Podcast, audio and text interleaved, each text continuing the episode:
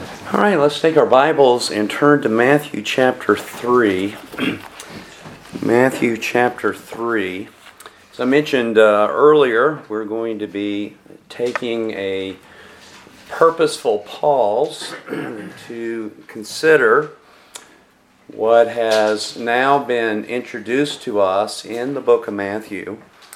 Matthew chapter 3. Let's just look at the first two verses says, Now in those days, John the Baptist came preaching in the wilderness of Judea, saying, Repent, for the kingdom of heaven is at hand. Here we have the first introduction in this book of this concept called the kingdom of heaven. And you'll notice in chapter 3 and verse 2, John the Baptist is preaching it. He goes through and talks about the fruitfulness that is necessary for it. Then, if you go into chapter 4, after the temptation of Christ, he returns. Verse 12, John is now being brought into custody. And you'll note in Matthew 4, verse 17, Jesus began to preach and to say, Repent, for the what is at hand? The kingdom of heaven is at hand. And so, right away, here in these first two verses, right before we even get to this first discourse here in the book of Matthew called the Sermon on the Mount, we have this introduction by John Repent. Why? The kingdom of heaven is at hand. Then you have John being brought imprisonment, and now you have Jesus, and he's preaching the exact what? The exact same message. Repent. Why? For the kingdom of heaven is at hand. And then in chapter 4 of Matthew, you have this summary statement of Jesus' ministry in verse 23. Jesus was going throughout all Galilee, teaching in their synagogues and proclaiming the gospel of the the gospel of the kingdom and healing every kind of disease and every kind of sickness among the people. So Jesus is preaching, repent. Why should you repent? The kingdom of heaven is at hand. And Matthew sums all this up in Jesus' own preaching by saying that he was preaching the gospel, the good news of what manner? The kingdom. And so we need to pause and take a few moments over, Lord willing, today and Lord willing, next Lord's Day to consider this manner of the kingdom of God. My purpose is really just to introduce it. It is a subject very comprehensive, very much in depth, and in some ways can be confusing. There is great error out there among believing people concerning the kingdom of God. Some people believe that the church is the kingdom of God. It is not. Some people think that um, that kingdom is will never be, and that's not so. And so there's all kinds of thoughts about the kingdom. There's no way we can give a comprehensive study on this. In fact, if you went and did a search for comprehensive studies, one popular uh, book on the kingdom of God runs close to four to five hundred pages. And it took his whole life in ministry, basically, to be able to come up with this, at least in his perspective, this view of the kingdom of God. My purpose is to give a framework and to give us a taste and perhaps even recover somewhat our understanding of the kingdom of God. The book of Matthew contains more references to the kingdom than any other book of our New Testament. There is, by my count, and that count could be wrong, but by my count, 53 times the word kingdom is mentioned. In fact, in our scripture reading in Matthew chapter 5, you have verse 3 Blessed are the poor in spirit, for theirs is the kingdom of heaven. You have verse 10 in the Beatitudes Blessed are those who are persecuted for righteousness' sake, for theirs is the kingdom of heaven. And then he concludes, in our scripture reading at least, in verses 19 and 20, by saying this that unless your righteousness surpasses that of the scribes and Pharisees, you will not enter into the what? You will not enter into the kingdom of heaven. And so, right away, there in just the first 20 verses of Matthew chapter 10, you have four references to the kingdom of heaven. Out of the 53, just tracing that word kingdom. If you add to that the word reign, because kings reign, right? And you add to the word king, you are far above 53 times in the book of Matthew concerning the king, his reign, and his kingdom. In fact, if you have a promised king, and we do. He is the Son of God, Jesus Christ. A king has to exercise rule, or he's not a king. We call that reigning.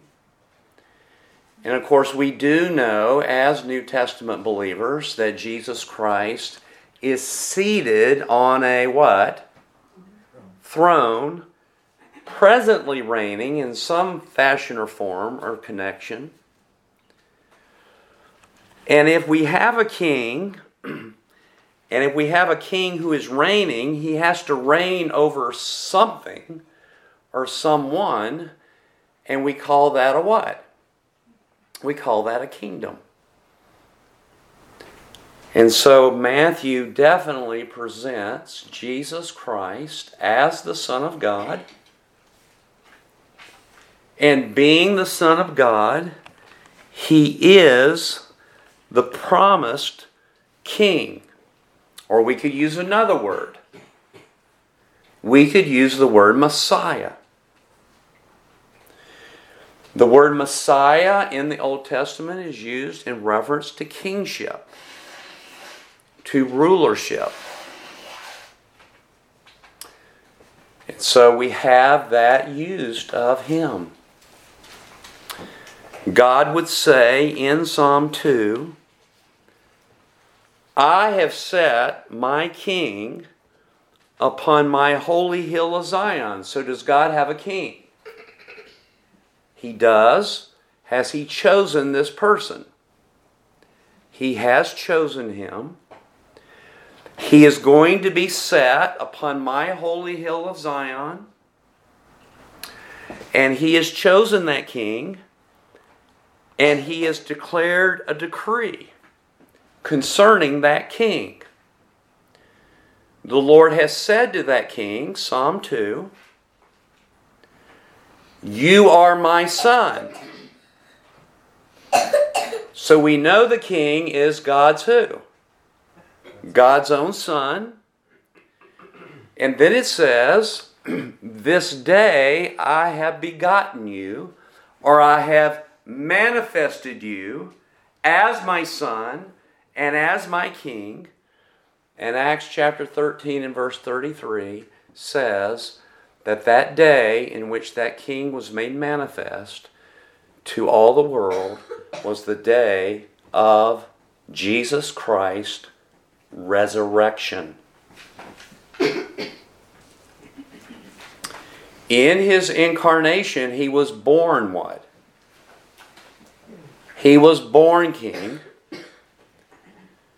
but on his resurrection, it was made manifest it was made evident this is my son whom I have chosen as king over heaven and earth. So, this fact of Jesus Christ being the king is no small matter. In fact, here in this book of Matthew, he actually begins by showing the divine genesis of this king. He is the Son of God.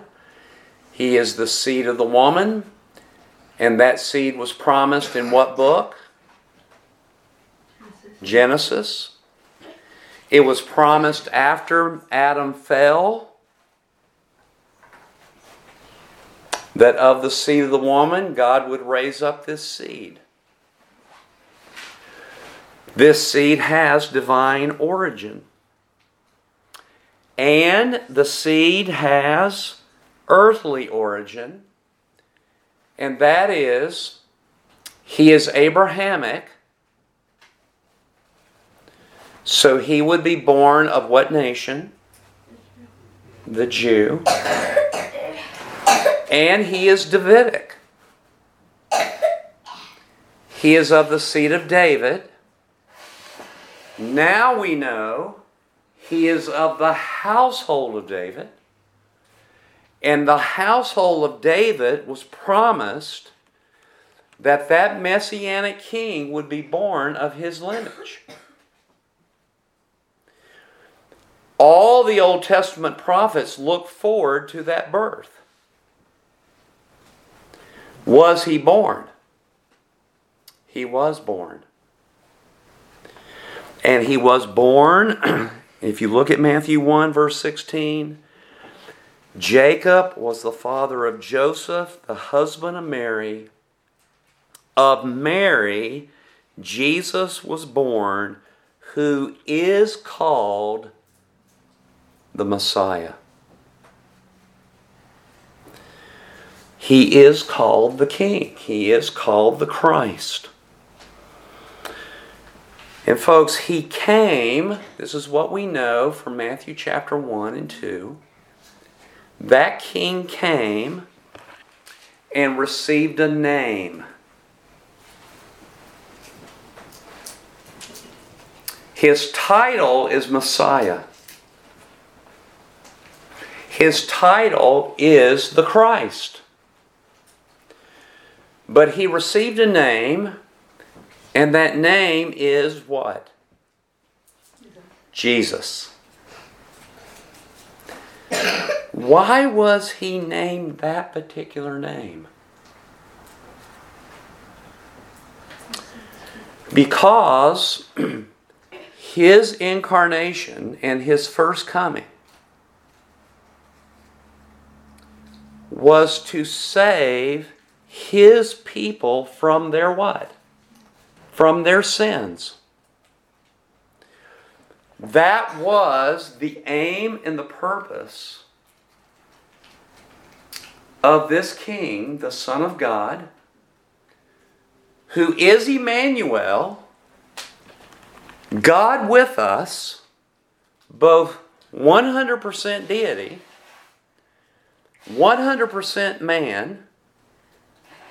He came in his first incarnation and we're getting ahead of ourselves, not to set up an earthly kingdom, but to save people of the kingdom. And did he do that? He did do that. This is something that the Jew did not understand. Those earthly disciples did not understand this. And, folks, here's one of the reasons why they did not understand it, just beyond the fact that it was hidden from them. They didn't understand it because the kingdom was progressively revealed.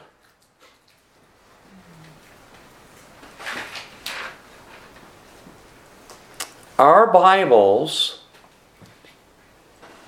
have a progression of revelation. For instance, if we say that there would be a seed of the woman who would crush the head of the serpent, is that revelation? Is that knowledge and with spiritual illumination, understanding? The answer to that is what? Yes. But that's not all the revelation that God gives concerning the seed of the woman. It begins to be progressively more and more revealed as God gives to us the Bible. In fact, turn over to Matthew chapter 13. Jesus is going to give in parables what he calls the mysteries of the kingdom of heaven. And you'll notice in verse 10, Matthew 13, the disciples came and said to him, Why do you speak to them in parables? And Jesus answered them, To you it has been granted to know something. To know what? The mysteries of the kingdom of heaven. But to them it has not been granted. What is a mystery?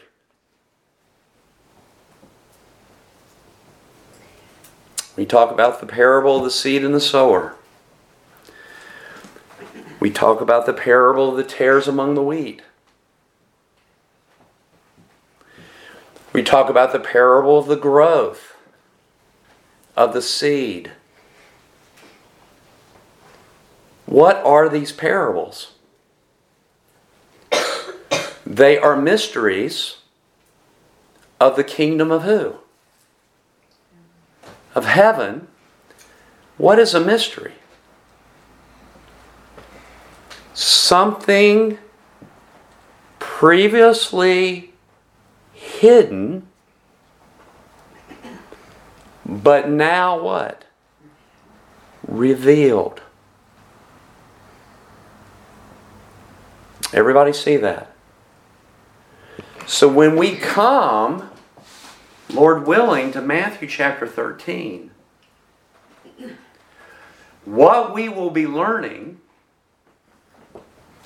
and seeing is something having to do with the kingdom of God, the kingdom of heaven, that Jesus is now revealing as the king to his people. So, going back to what I was saying, we have the kingdom instituted, we'll look at this tonight, in Genesis. And we have a promised king promised in Genesis. And a king must reign, and a king must have a kingdom. And our understanding of that kingdom and its relationship to the dispensations of God is gradually and progressively revealed, even to the place where Jesus Christ Himself is revealing to what group of people? The disciples mysteries of the kingdom. That which had been hidden but now is being revealed so that they would have an understanding of the majesty, the glory, the wisdom of God in His plan for the ages. This kingdom of God is all throughout, as I mentioned, the book of Matthew. Go back to Matthew chapter 6. And let's just look at a very, very familiar passage.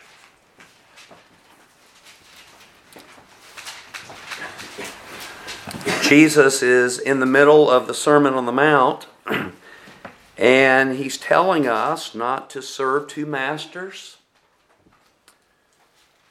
not to carry about in our souls a certain care and worry and anxiety that the world has concerning food and drink, concerning clothing, sustaining our material bodies. He says, don't do that. Why? Because your Heavenly Father knows that you have need of such thing. He created the need, didn't He? But what does He say to do? Verse 33. You've memorized this. But seek first his what? Let's say it. We're to seek first his kingdom and his righteousness. And all these things will be added to you. So, don't worry about tomorrow.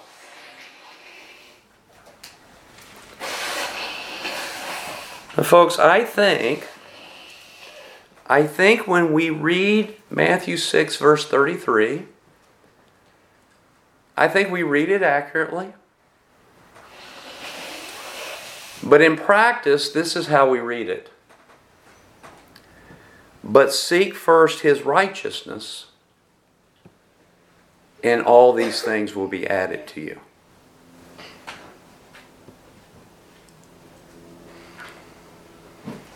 Because this aspect of the kingdom is not very motivating for us.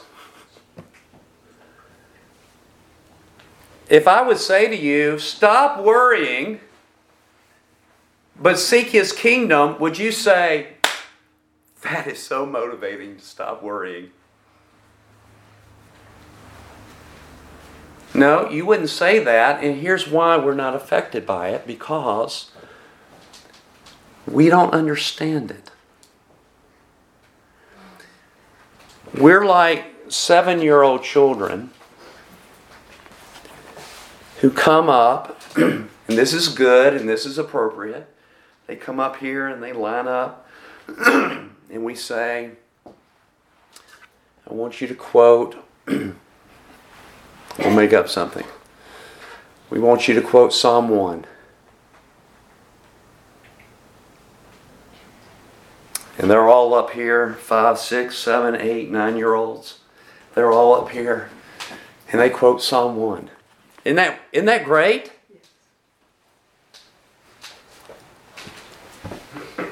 But if you ask them what Psalm 1 means, they go, uh, no.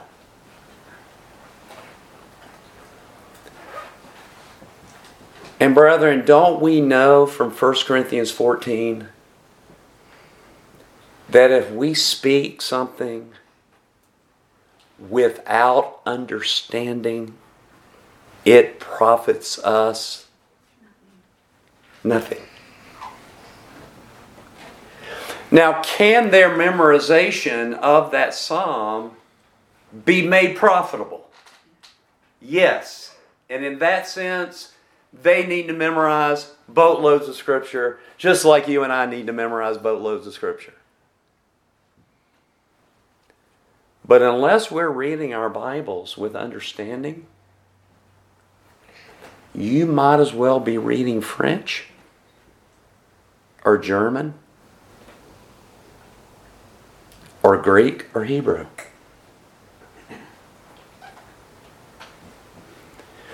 And that's really my passion.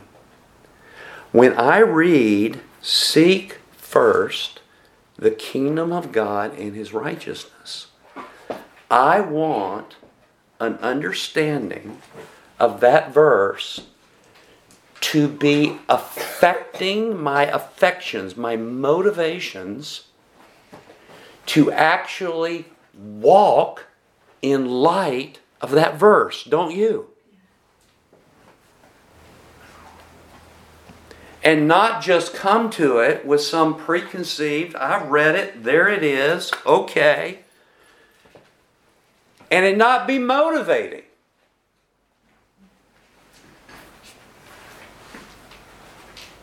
But this is what our Lord says Seek first his kingdom. What does that mean?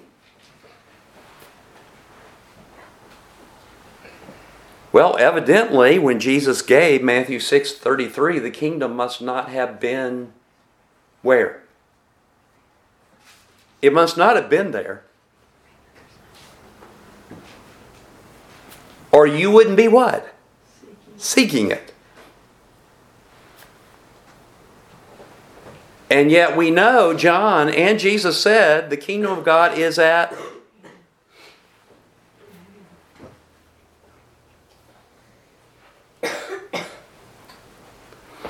If you turn over to Matthew chapter 12, I'm just picking out a few references here.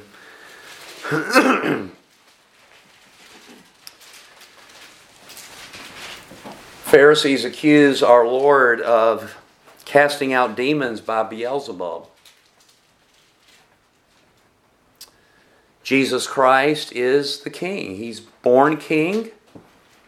He's been manifested as king at his resurrection, but he says in verse 28 If I cast out demons by the Spirit of God,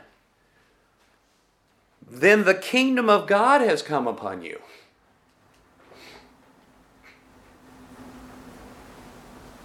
Well, what does that mean?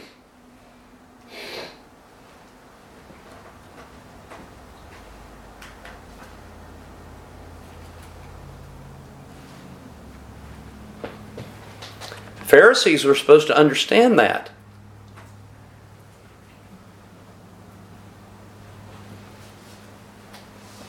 And, folks, I'll give you a little hint about this because Paul wrote to the Corinthians Hear what he says.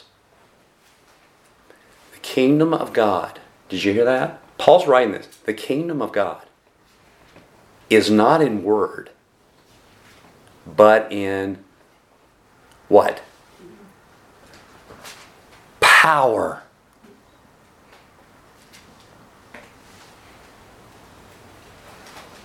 What is Jesus showing here?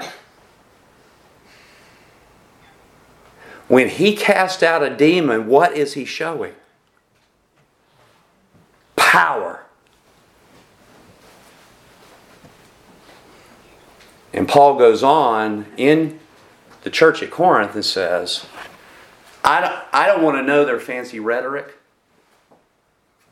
I don't want to know their fancy arguments. What I want to see is the power of God in their lives.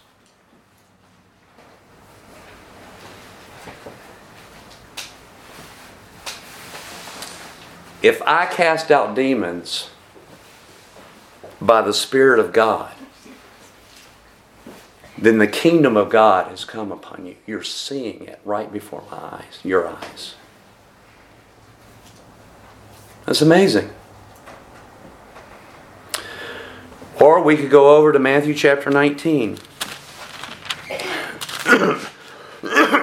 Matthew chapter 19.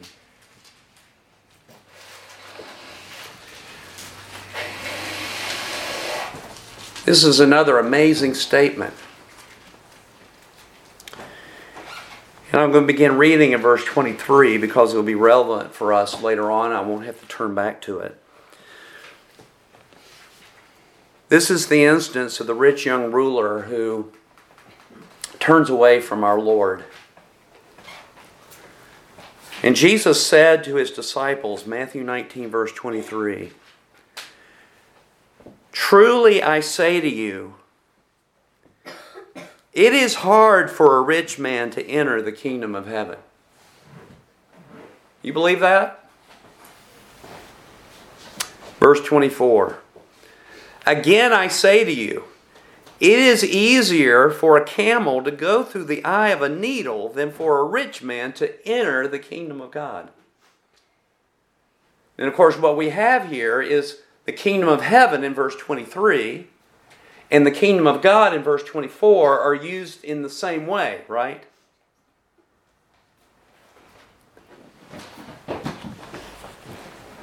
Folks, is it shocking to you and to me who live in America that wealth is actually a stumbling block to a person being saved?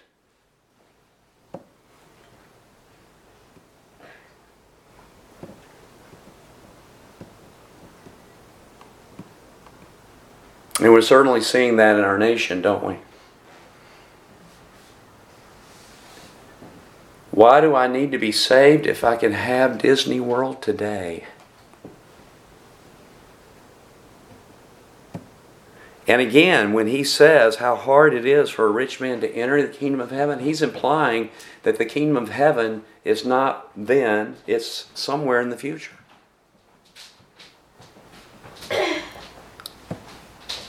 How hard is it? Well, try to put a camel through the eye of a needle. Impossible? That's pretty hard. Something would have to happen to that man. Or if you go over to Matthew chapter 21.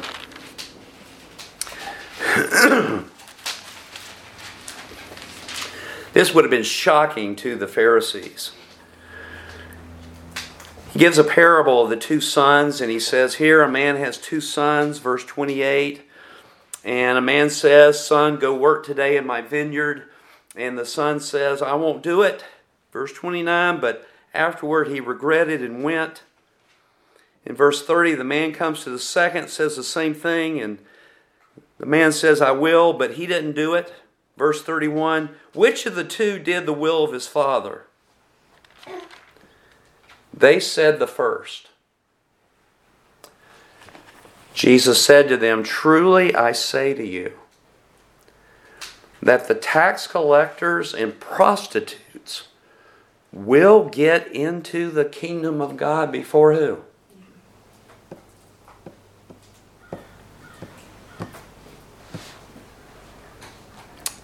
Wow. So, is there a kingdom that's to be entered? Yes or no? Yes. And Jesus is exhorting people to seek that kingdom first.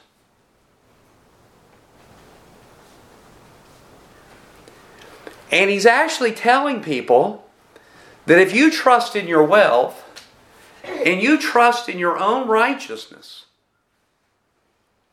you're not going to get in. And, folks, the one who is saying that is the ruler of the kingdom. Christ.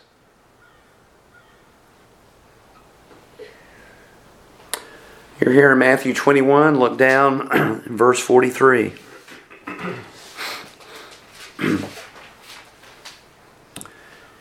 Jesus speaks of that nation's rejection of him. He quotes the Psalms, Psalm 118, verse in verse 42, the stone which the builders rejected. This became the chief cornerstone. This came about from the Lord, and it is marvelous in our eyes. Therefore, I say to you, the kingdom of God will be taken away from you and given to a people. What kind of people?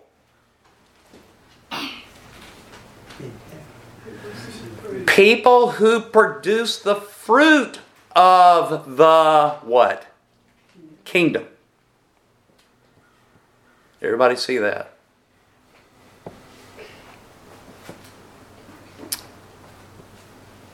That's amazing.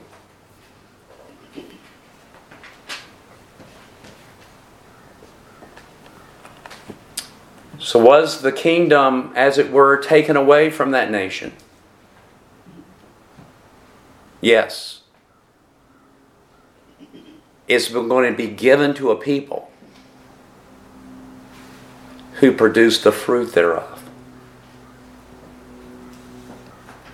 And folks, this is what John the Baptist preached. He said, Look, you either make the tree good or the tree bad. right? A good tree can't bring forth bad fruit. And a bad tree can't bring forth what? Good fruit.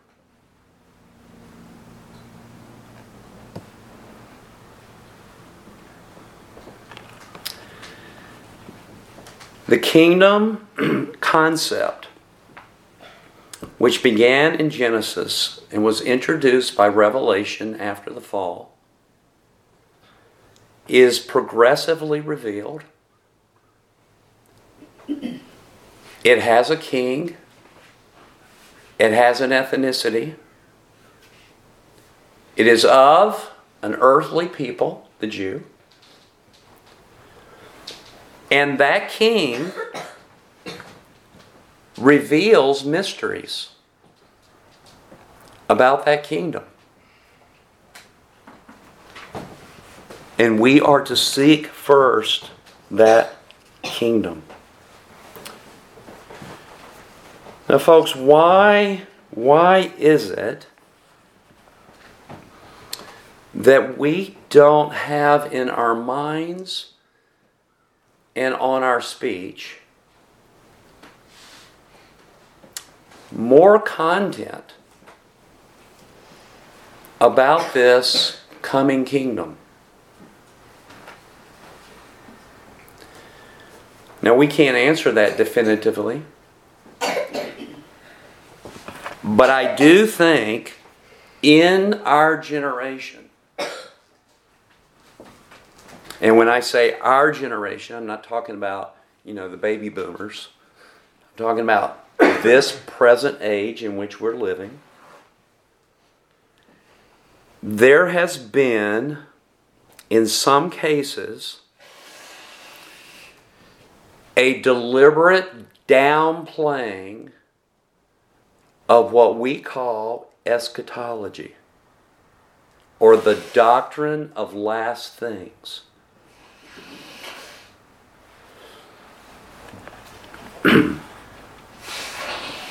There arose a generation that basically said, I've had this said to me many times, that eschatology, understanding future events, is so difficult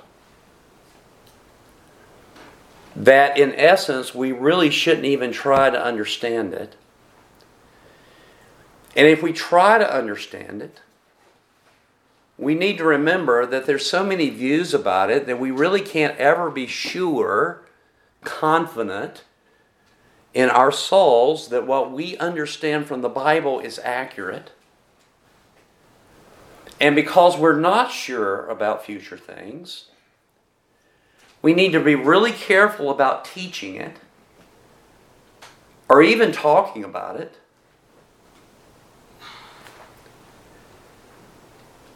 And so, preaching and teaching on the second coming of Christ. When's the last time you heard a message on the second coming of Christ from present generation preachers?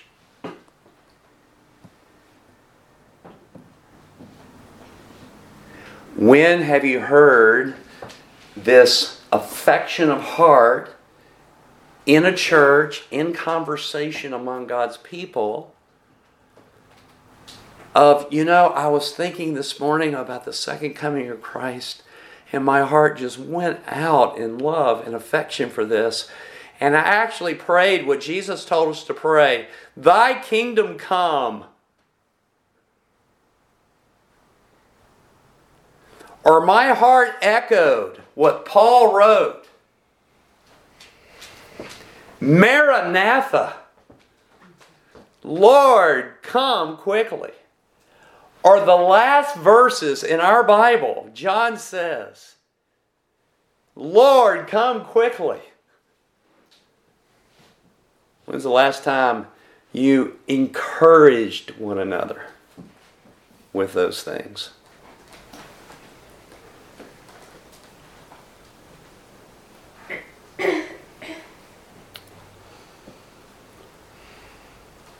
And I think another reason is because of our overwhelming obsession with just trying to make it through the day mentality. Lord, just give me something out of my Bible that's going to help me get me through the day and give me some measure of encouragement because this future stuff, which is incomprehensible and not understandable, and there's so many viewpoints and conflicting ideas about it all around, that's not going to help me much anyway. I mean, that's guaranteed to me. I don't need to know anything about it. I'm His. I'm going to be there. I'll just be shocked when I get there.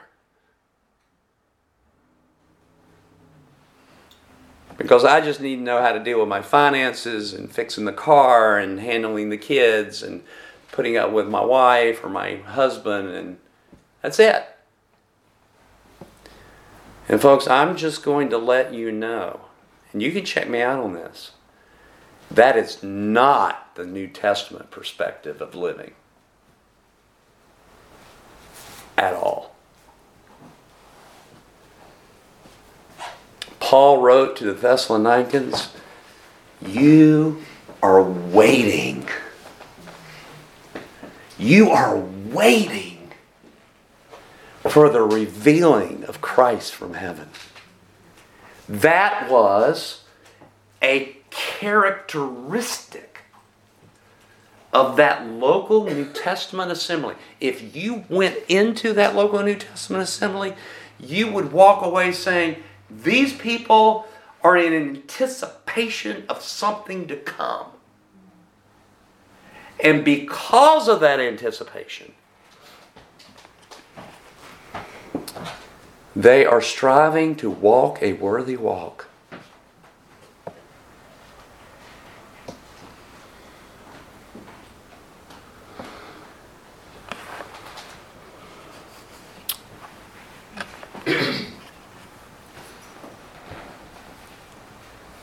Brethren, those doctrines are not dead. They don't need to be, as it were, recovered, but they do need to be revived. In our heart, in our life as an individual believer, and in our churches today. And I hope that as we go through this, this afternoon, next week, I hope that you will have tasted enough to want to go in and make this a rock bed in your heart and in your life.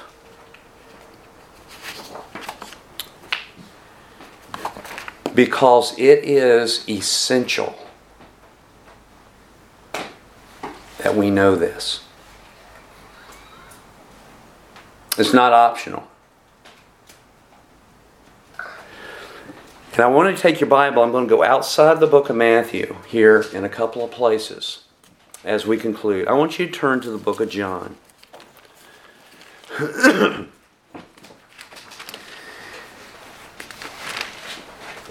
And I want you to turn to John chapter 3.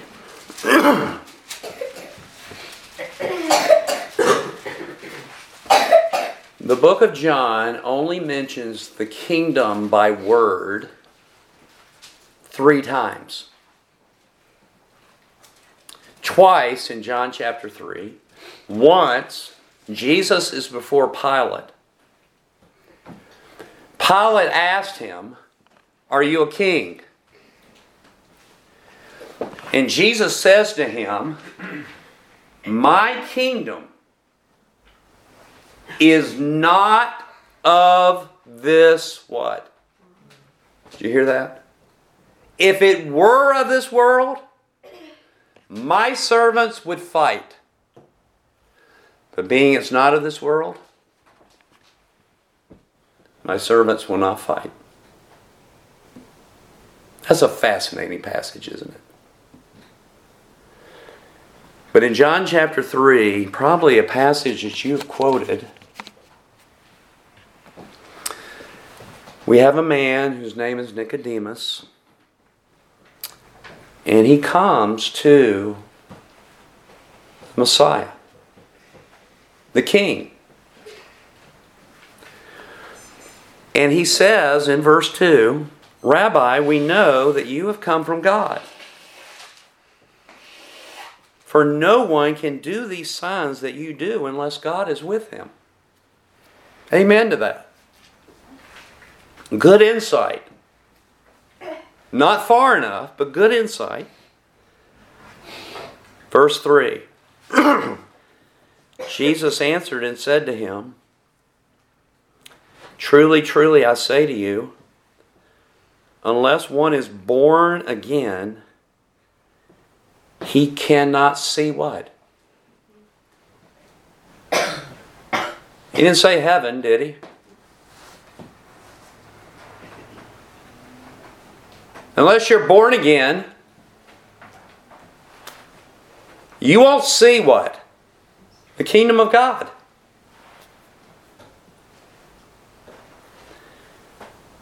He's going to repeat it after Nicodemus, who's thinking earthly, says, How can a man be born when he is old? Verse 5. Truly, truly, I say to you, unless one is born of water and the Spirit, referring to the new covenant in the prophet Ezekiel, unless one is born of water and the Spirit, he cannot enter into the kingdom of God.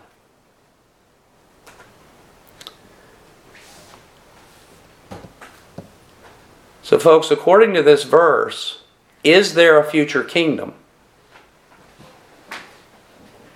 According to this verse, what must happen for you to enter into this kingdom?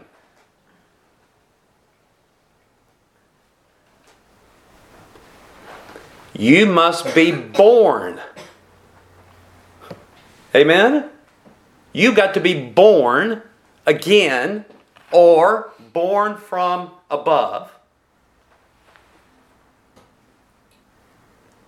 not only to enter the kingdom, but even to see it.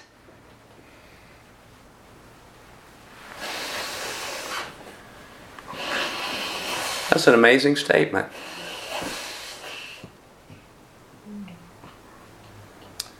And, folks, you and I use John chapter 3 all the time, don't we?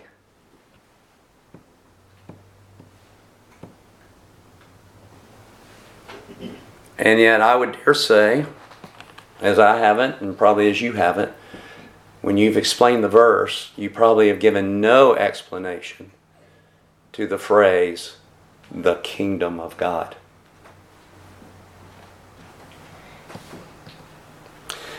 If you go back to Matthew chapter 18, here's another amazing thing that our Lord says. And you know the situation. The disciples come to Christ and asked him, Who's the greatest in the kingdom? That kind of betrays a little hidden motive, doesn't it? Verse 2 Jesus calls a child to himself and sets the child before them and says, Truly I say to you, unless you are converted and become like a what? Like a child, you will not enter.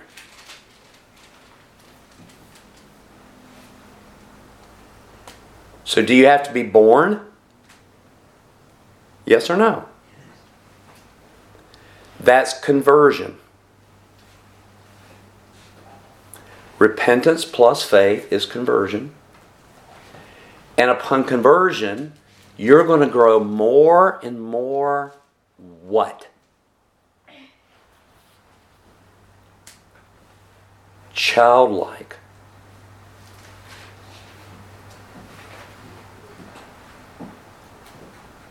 Everybody see that? If you don't do that, you're not going to enter the kingdom of God.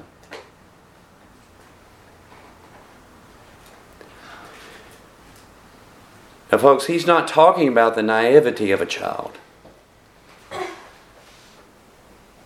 Those disciples more than likely didn't even know who this child is.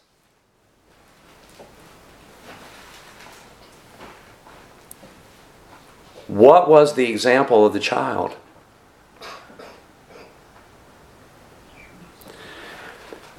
Jesus called the child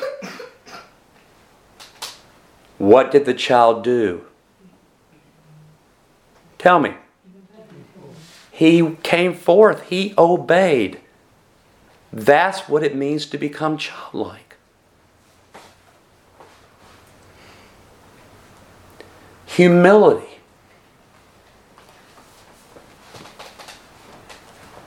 Gentleness. And, folks, all of these are amazing statements. I want to conclude by us turning to the book of Acts. We'll look at three passages and then we're done. The importance of the book of Acts in relationship to our topic is because in the book of Acts we actually get to see and hear not only the manifestation of the church we get a glimpse into what was preached.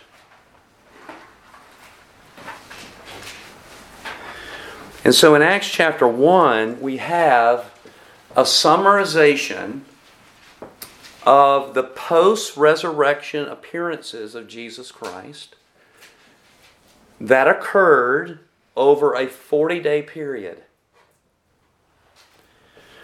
And I want you to note verse 3, Acts 1. the subject of those 40 days. To these, that is, the apostles, he also presented himself alive after his suffering by many convincing proofs, appearing to them over a period of 40 days and speaking of the things concerning what? The kingdom of God. So, Jesus Christ, in his post resurrection appearance to these apostles, was appearing to them and conversing, and I think understood teaching them further about what subject? The kingdom of God. Now, folks, that, that makes the subject pretty important. He's only got 40 days, right?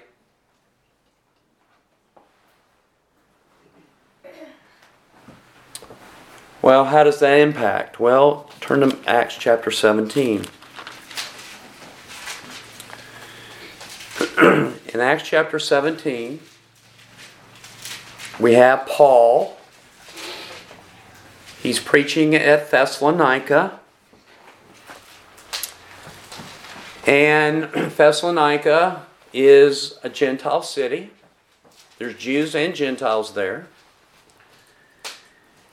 And it says that it was Paul's custom, Acts chapter 17, verse 2, to go to the synagogue and for three Sabbaths reasoned with them from the scriptures. Now, what was he doing? Verse 3 explaining and giving evidence that the Christ or the Messiah had to suffer and rise again from the dead, saying, This Jesus, whom I am proclaiming to you, is who? He is the Christ. He is the Messiah. Everybody see that? Now, I don't think we have any issues with that. But Paul gets in trouble. and he gets in trouble with the authorities, not that he was doing anything wrong. And in this same chapter, they, verse 5, the Jews,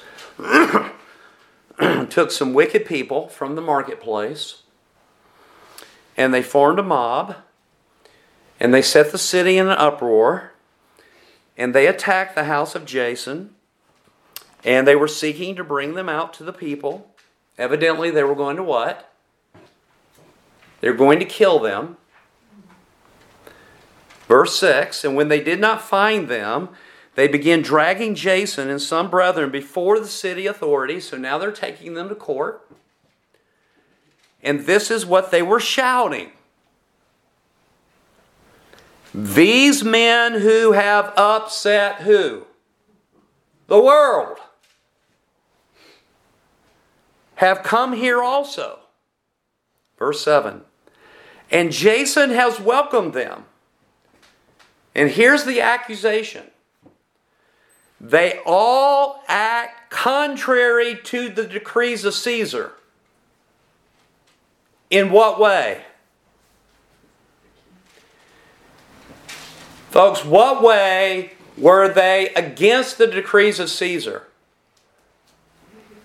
They were preaching that there was another what? King whose name is Jesus.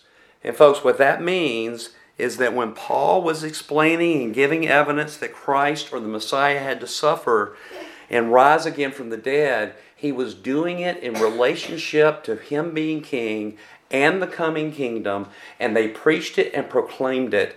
Now, listen, that was the message that upset the world. Just like Psalm 2 said.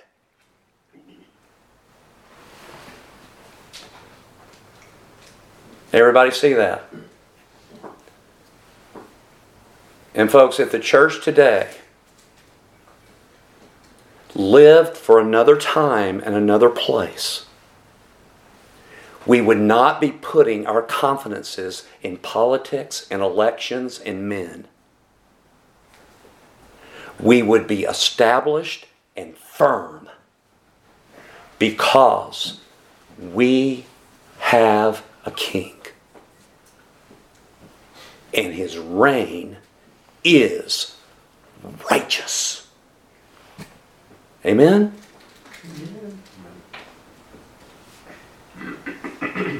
And the reason why evangelical believers, of which we're part of this huge homogenous group of people, are putting their confidences in arrogant, stiff necked, rebellious people is because we have no blessed hope in our soul. All we have is this life. Now we say we have a blessed hope, but in walk we don't live like it. As we go to the end of the book of Acts, what we will find is that this is what Paul preached to Jew and Gentile. Acts 28, verse 23 And when they had set a day for Paul, Paul's in shackles in his own lodging, they came to him in large numbers, and he was explaining to them by solemnly testifying. This is a sober message solemnly testifying about the kingdom of God. Is he teaching them about the kingdom of God? And trying to persuade them concerning Jesus. from both the law of Moses and from the prophets, from morning until evening. Folks, there's plenty of content about this. and in verse 28, Paul tells those Jews, Let it be known to you that this salvation of God has been sent to what people? Gentiles. And they will what? They'll listen. Verse 30. And he stayed two full years in his own rented quarters and was welcoming all who came to him, preaching what? The kingdom of God. And teaching concerning the King, the Lord Jesus Christ, with all openness, unhindered. And did Gentile people hear? They did hear. Folks, this earthly kingdom has not yet arrived. It is still future. But it is the affection, affectionate, motivating factor for all that the church is to be engaged in. Paul said in 2 Timothy, He, He, Christ, will deliver me from every evil thing and present me at His appearing and kingdom. To God be the glory. The kingdom of God. Huge. Huge. Should it be gripping? It should be gripping. Because if you're born again, one of the reasons why you got born again is to enter into this future kingdom. Let's pray.